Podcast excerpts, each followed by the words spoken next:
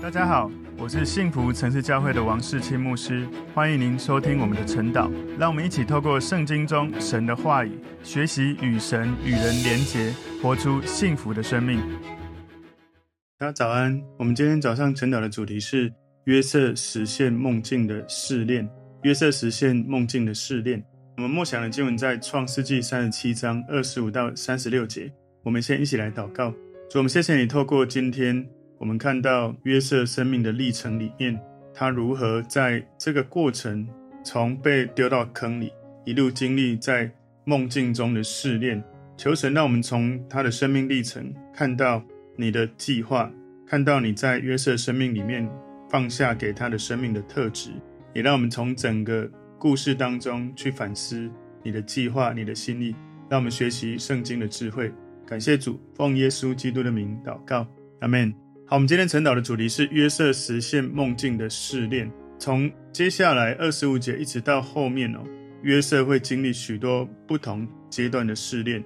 我们从今天的经文创世纪三十七章二十五到三十六节里面记载，他们坐下吃饭，举目观看，看啊，有一群以实玛利人从基列来，用骆驼驮着香料、乳香、没药。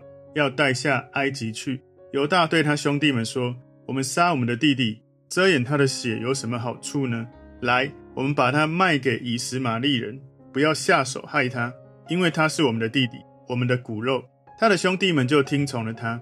那时有些米甸的商人从那里经过，就把约瑟从坑里拉上来。他们以二十块银子把约瑟卖给以实玛利人，他们就把约瑟带到埃及去了。旅便回到坑旁。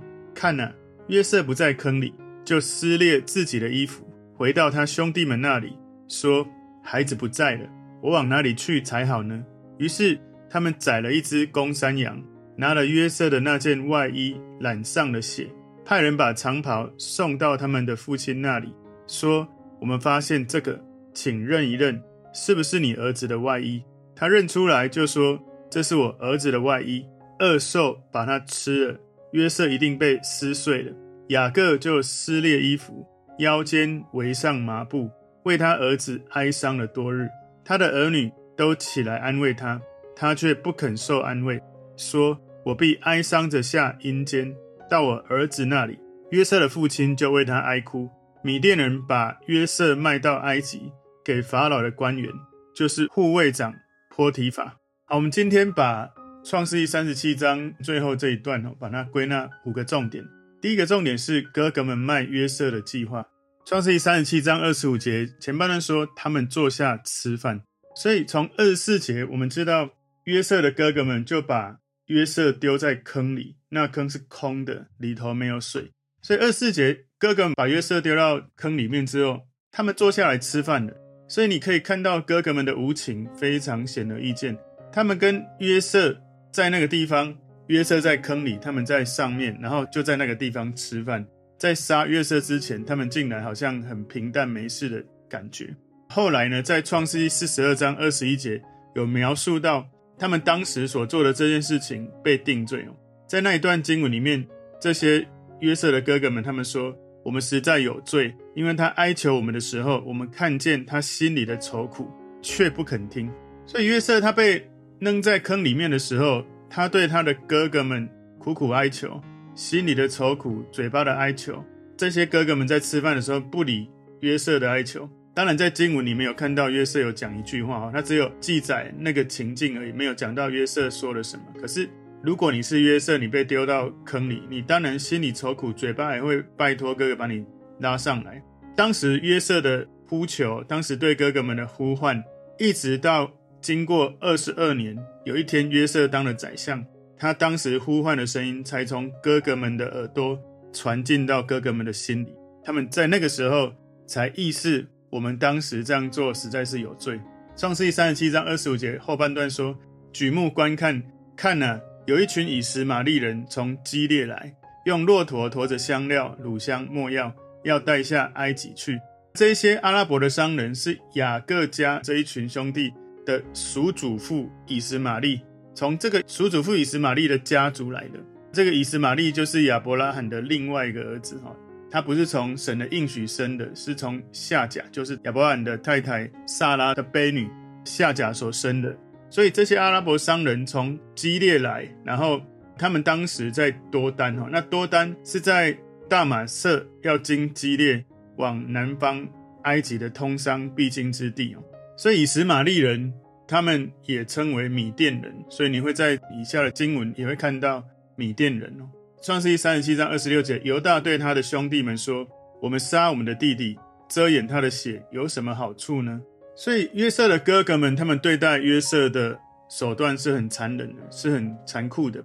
一开始把他丢到坑里，要让他死在那里。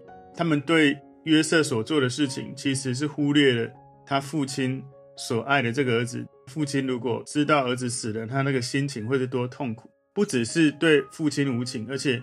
想要去妨碍神在约瑟的计划，哥哥们在想，如果要毁掉约瑟的生命，丢在坑里面，刚好这些商人来了，不然我们就从中间来赚一些钱哦。所以从犹大在众弟兄里面，他是弥赛亚耶稣基督的祖先哦。所以犹大就提了这个建议，要不如这样好了，不要把它丢到坑里，刚好有商人过来，就把它卖给商人。所以随着约瑟的生命故事持续的往前发展，将来我们会看到。犹大在内心跟性格产生了非常大的变化，是在这些约瑟的哥哥们里面，其中一个变化最大的一个兄弟。创世记三十七章二十七节说：“来，我们把它卖给以实玛利人，不要下手害他，因为他是我们的弟弟，我们的骨肉。”他的兄弟们就听从了他。所以看起来他说不要下手害他，但是呢，他还是要卖掉约瑟。所以。卖给商人成为奴隶，然后我们回去告诉父亲他死了。即使是这样子，其实这样的兄弟也是蛮残忍的。今天第二个重点，约瑟被卖为奴隶。创世记三十七章二十八节前半段说，那时有些米甸的商人从那里经过，就把约瑟从坑里拉上来。阿拉伯商人我们刚刚看到说是以实玛利的家族，这是一个统称哦，也包含了米甸人。所以当他们把约瑟从坑里拉出来的时候，约瑟当时或许会觉得哇，真是个恶作剧。他很希望告诉哥哥们，对不起啊，我之前怎么样对你们说的话哈，比较不懂事什么的。他可能要告诉他哥哥有一些他的想法，但他可能被拉上来的时候，他才发现其实他是要被卖掉。我们不知道，我们是不是应该肯定约瑟的哥哥们愿意把他拉上来，救他脱离坑里？如果只是这样把他带回家里，当然就要肯定哥哥们良心发现。他们决定饶约瑟一死，带回家，那这样就是真的要肯定哥哥们。可是他们并不值得被肯定哦，因为他们一心就想要摆脱约瑟，不想要让约瑟回到家里，而且趁机在这个过程赚二十舍客勒。他们的兄弟约瑟就只值二十舍客勒。创世记三十七章二十八节后半段，二十舍客勒银子把约瑟卖给以实玛利人。所以约瑟他从坑里面被拉出来的时候，或许。还在拉的过程，以为自己有盼望可以活命的。可是他一上来看到以实玛利人把钱交给哥哥们的时候，他知道他的一切的盼望都破灭了。所以，当以实玛利人把约瑟带走往埃及走的时候，那些约瑟的哥哥们可能心里会觉得很开心哦，因为一方面他们摆脱了约瑟，他们没有杀约瑟，而且他们又赚了一些钱。或许他们觉得说约瑟做的那些梦境根本不可能发生。就算是神给你启示又怎么样？不过呢，约瑟的兄弟们不管怎么对待约瑟，神说到有关约瑟的话都是真的，都会实现。而且从耶稣来到这个世界的时候，不管别人怎么对待耶稣，神透过启示、透过预言说到有关耶稣的话，全部都是真的，都是应验的。从约瑟到耶稣，想一想我们的生命，不管我们遇到什么情境，不管别人对你做什么。要记得，神对你说的话都是真的，都是会发生的。所以在看经文的时候，我们可以在约瑟的故事去默想到耶稣他的生命，也可以常常来默想在我们的生命当中，在这样的情境当中，神要对我们说的是什么话。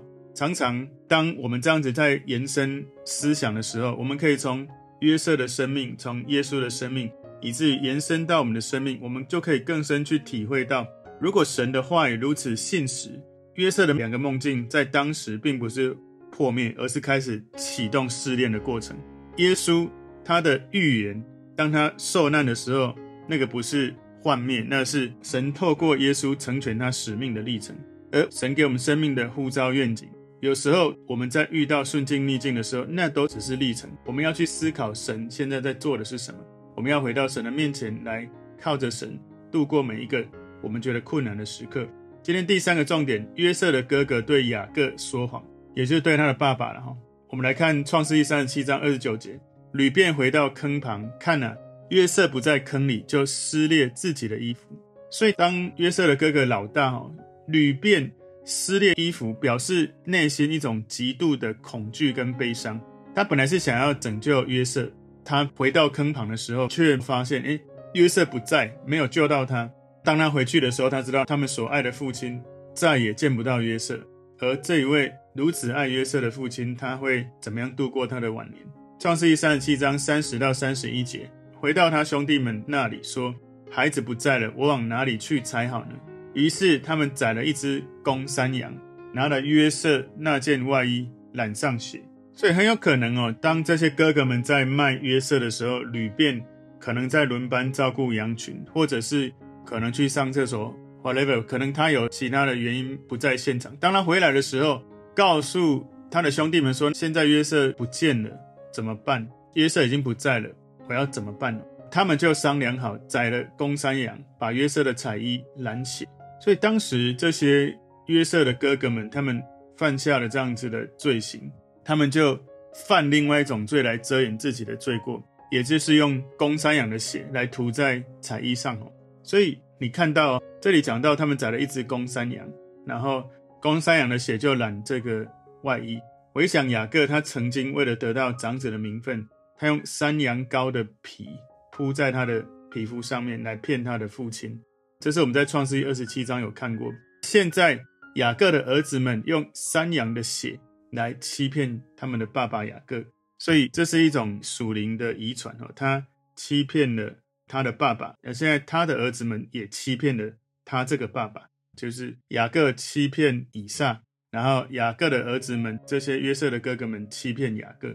创世记二十七章三十二节，派人把长袍送到他们的父亲那里，说。我们发现这个，请认一认，是不是你儿子的外衣？所以雅各他打发约瑟去看他的儿子们，就是约瑟的哥哥们，而他的儿子们这些约瑟的哥哥们却打发人送血衣来给他看。雅各打发约瑟看其他的儿子，而其他的儿子打发人送血衣给他。这是一个令人深省的一种对比。当你是一个曾经犯错犯罪的人。你的内心会有一些的良心不安，会有亏损，就不敢直接面对。所以这些哥哥们请人把彩衣拿来说：“我们捡了这个，请认一认，是你儿子的外衣，不是？”所以雅各的儿子们这些哥哥们的残酷，用这种无情的方式传送信息给他们的爸爸雅各，是一个邪恶的谎言。他们也没有勇敢的去面对他们做坏事的后果，请别人把彩衣送来。今天第四个重点，雅各的哀伤。创世纪三十七章三十三节，他认出来就说：“这是我儿子的外衣，恶兽把它吃了。约瑟一定被撕碎了。”所以，当我们看到约瑟的彩衣染血的时候，可以想象这位爸爸雅各他失去他最爱的儿子内心的痛苦，因为他最爱的妻子拉结已经走了，而现在他最爱的儿子约瑟走了。想象一下，当时这些兄弟们，他们。看着爸爸如此伤心，不过他们内心或许有些人会觉得，至少我们心头上觉得一直让我们不舒服那个约瑟离开我们。不过约瑟的哥哥们，他们内心应该会有许多的良心的冲击，在接下来他们的余生里面。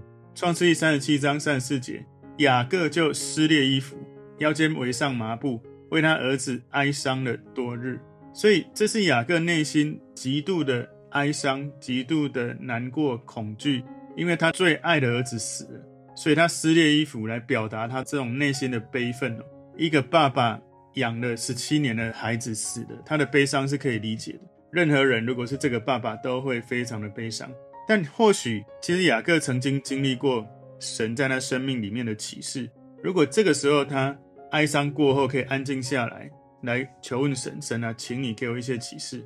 或许他的生命也能够持续的被神来启示带领，在那个状态之下，能够把焦点对准神。但这也让我们去了解一个原则，就是如果我们听到一个事件的一个角度，我们就只从这个事件的角度相信这件事就这样，我们这一个角度就诠释一切，我们那个瞬间的情绪就完全失控了。事实上，约瑟并没有死。很多时候，我们看到一件事情，观点不够，角度不够，我们的理解有错误的理解，情绪就会有错误的表达。因为其实他并没有死，他如此悲伤。当然了，以雅各的角度看到，听到儿子们差人送来的血衣，应该第一个角度就觉得他死了。当他内心觉得他死了，他就真的死了。在他的心里面，在他的平行宇宙里面，经过了二十几年的时间，有一天他才再次与约瑟相遇。可是这二十几年，他到底要怎么过他的生命？这也给我们一个反思哈。当你信耶稣的时候，你已经从罪恶被释放出来，羞耻已经被释放。不过呢，你还在这个世界，许多撒旦的谎言、撒旦的这种罪的权势，仍然不断的要来攻击你，不断的用谎言来欺骗你。所以有时候我们一不小心，可能我们相信了那些谎言，可能我们也行出了神不喜悦的行为。如果可能的话，我们要每一天在读经，在回到神面前的时候，不断的在求神的真理洁净我们的心，求神的宝血遮盖我们，让我们能够在每一次读经祷告就持续。往前，在神带领的路上，有一些基督徒，他们信主十年、二十年，他们却好像常常要告诉别人，我们要不断的认罪，要悔改，要饶恕，要砍断，要医治。每一天，好像常常都活在这一种我一直不够好，有很多问题的状态，那就会变成你的焦点，好像一直活在过去那一些与罪拔河的状态，而不是现在你已经进入应许之地。有神的真理话语带领你持续去领受那一些神在属灵里面要给你的产业，神在你生命里面给你的呼召，所以求神帮助我们。从雅各这样子的反应哦，当然是可理解的。但我们如果是这位父亲，或者我们的生命遇见的，可能我们只看到一个角度、一个观点，但没有看到全貌。或许这给我们一个反思，就是当我们觉得一切都失控，当我们觉得悲伤到不能自己的时候。那是一个历程，可是悲伤完之后，我们要记得有没有可能，我只看到一个小角度而已？有没有可能我的观点不够全面，所以我的情绪不够对齐真实的真相？当我们观点看完的时候，当我们的角度看完的时候，或许我们内心会有一种安慰，会有一种从神来的平安。创世记三十七章三十五节，他的儿女都起来安慰他，他却不肯受安慰。说：“我必哀伤着下阴间，到我儿子那里。约瑟的父亲就为他哀哭。所以这些儿女们都来安慰雅各这位爸爸。一群犯罪的人假装去安慰他，掩盖他们自己的罪行，事实上对雅各没有任何的帮助。今天第五个重点：约瑟被带到埃及高官那里。创世记三十七章三十六节前半段说，米甸人把约瑟卖到埃及，所以约瑟。”到埃及之前，埃及至少已经有一千年，是一个非常繁荣昌盛的一个很大的王国。埃及人非常的富有，他们拥有大量的自然资源，他们有受过许多的教育，而他们当时没有真正的敌人。所以当约瑟来到埃及的时候，有许多的金字塔看起来已经很古老，狮身人面像也都雕刻好了。不过这一些不管如何宏伟的这些地貌，或者是伟大的国度，其实。在神的眼中，埃及最令人难忘的事情，就是约瑟来到了这个地方。约瑟他被剥夺了他的外衣、他的彩衣，可是他的性格并没有被剥夺。我们从整个今天的经文可以看到，约瑟被丢到坑中，约瑟被卖为奴隶。其实我们只从他的哥哥们看见约瑟的表情是愁苦，他应该是最难过的那一个人。可是你看到有另外一个人很难过。一个是他的哥哥吕便，吕便在回来看到约瑟他的弟弟不在的时候，当时吕便他就撕裂衣服，表示一种悲伤或者是悲愤。约瑟的爸爸雅各其实是更加的悲伤，因为毕竟是爸爸。所以你看到这整个我们今天看到经文，三个人都是有难过的情景。最悲伤的理论上应该是被卖掉的那一个，就是他是当事人。当然，父亲的悲伤有可能也真的会超越一切。所以。三个悲伤的人，爸爸最悲伤，再来是吕便，然后再来你看到约瑟似乎就是面容愁苦。我在想，或许他面容愁苦，你也没看到他多说什么话。我在猜他应该在默想神在他生命的带领，或者是可能他的性格里面，他就是有这种淡定的生命。所以，即使他的彩衣被剥夺走了，他的性格没有被剥夺走。有时候，在我们的环境中，或者在我们的身边的人事物，我们会觉得哇，一切都对我不利，或者是没有帮助到我。不过，最重要的帮助不是从环境或人，而是在最失控的情境里，神他的帮助在哪里？我们的心里可不可以从神找到最大的力量？靠着那加给我们力量的神，耶稣基督，他可以帮助我们在所有的困境里面度过。所以，想象一下，约瑟他可能被宠溺、被浇灌的这种状态，被放在家里，没有出去放养。而今天他穿着彩衣的王子装，他来找他的哥哥，结果呢，他却被卖成奴隶，要穿上奴隶的衣服，在非常热的酷热之下，他需要跟这些商人走过这些灼热的沙漠，然后呢，在对他非常不利的环境里面，他要开始去走那一个试炼的旅程。不过呢，我在猜他的内心应该有一种信心，相信他父亲雅各的神会兼顾他的生命，会保护他，因为神与他同在。创世记三十七章三十六节后半段给法老的官员就是护卫长波提法，所以在这样的困境里面，神一直与约瑟同在。在某种情况，这个故事可能会变得更糟，他可能被卖为奴隶，然后被虐待，然后可能一生就郁郁寡欢，有可能会有更糟的时候，不管。更糟或是更好，神都一直与约瑟同在。神在他的生命里面有一个伟大的救赎的计划，所以感谢主，因为我们知道整个故事的结局哦，因为神在他身上的确有美好的计划，而这一切的计划成就，我们要知道这整个历程。如果约瑟的家里面没有从雅各他娶了两个妻子、两个妾，然后有十二个儿子，许多这种混乱的状态，因为在这个家庭环境里面，如果不是这样子的话。他们兄弟恨恶了这一个弟弟，如果不是这些原因，他的哥哥们不会把约瑟卖为奴隶卖出去。如果约瑟的哥哥没有把约瑟卖为奴隶，约瑟就没有机会被带到埃及。如果约瑟没有被带到埃及，他就不会被卖给波提法。如果他没有被卖给波提法，波提法的妻子就不会诬告他强奸。波提法的妻子如果没有诬告约瑟强奸，约瑟就不会关到监狱。如果约瑟没有被关到监狱，他就不会遇到法老的善长跟酒政。如果约瑟没有见到法老的善长跟酒政，他不会有机会去解善长久正的梦。如果约瑟没有机会在监狱去解善长跟久正的梦，他永远也没有机会在对的时机点来为法老所做的梦为他解梦。如果约瑟没有为法老解梦，他就不会成为埃及的宰相，仅次于法老。如果约瑟没有成为宰相，他就没有机会用他的智慧，用神带领他的心，能够去帮助当时的饥荒做预备。那如果约瑟没有为当时那些可怕的饥荒有智慧的做好预备，他在迦南地的家人，他的爸爸雅各跟约瑟的哥哥们就会死在饥荒里面。所以，如果约瑟在迦南地的家人在饥荒里面过世死亡了，米赛亚救世主耶稣基督就。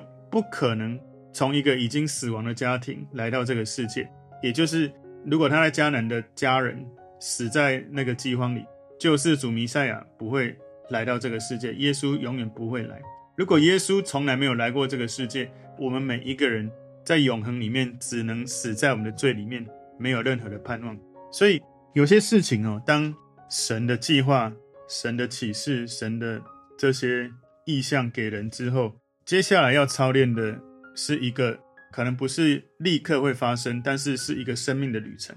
从今天的经文，我想到罗马书五章一到五节，里面说：“我们既因信称义，就借着我们的主耶稣基督得与神相合；我们又借着他因信得进入现在所占的这恩典中，并且欢欢喜喜盼望神的荣耀。不但如此，就是在患难中也是欢欢喜喜的，因为知道患难生忍耐，忍耐生老练，老练生盼望。”盼望不至于羞耻，因为所赐给我们的圣灵将神的爱浇灌在我们心里。所以从今天的经文里面，我们看到约瑟他被丢到坑里，被卖为奴隶。我们看到约瑟的爸爸如此的悲伤，他接下来有二十几年的时间要在这样的悲伤里面度过。不过呢，如果你是约瑟，接下来你会怎么面对每一个挑战？从今天的经文让我们看到，你在患难中要欢欢喜喜。这是一个我们用常理难以理解，我患难如何欢喜？不是为了患难欢喜，是你在患难中，因为你把焦点转离环境而转向神，而你就从神得欢喜。你可以无论在任何生命的季节、任何的时间空间里，你都可以透过来追求神、寻求神，以至于你不会被情境所淹没。这也是我常常提醒弟兄姐妹，我们要养成一种我们自己从神的话要能够吃干粮，能够享受神的同在。以免有一天我们好像失控的时候，我们找不到那一种熟悉感。我们要回到神的面前，领受从神来的快乐。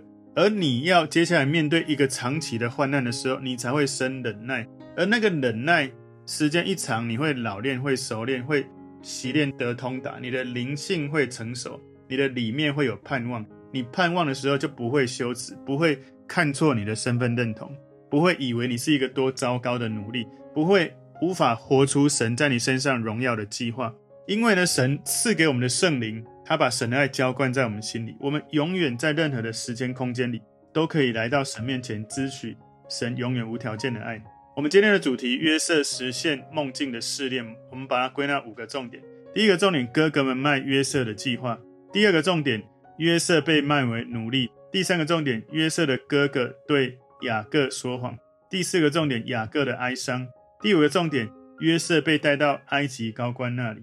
求神帮助我们，在整个故事里面，我们能够明白神的心意，不止当时在约瑟身上，后来在耶稣身上，后来也在你跟我的生命身上。我们始终相信神的话语是真实，是会实现的。我们一起来祷告，主，我们谢谢你透过今天的经文，你帮助我们看见，主，你的意念高过人的意念。主啊，让我们也学习在任何情境来临的时候。我们在患难当中，能够不断的依靠你，以至于我们生出盼望，以至于你的爱在我们心里，使我们心里得到最大的力量。感谢主，奉耶稣基督的名祷告，阿门。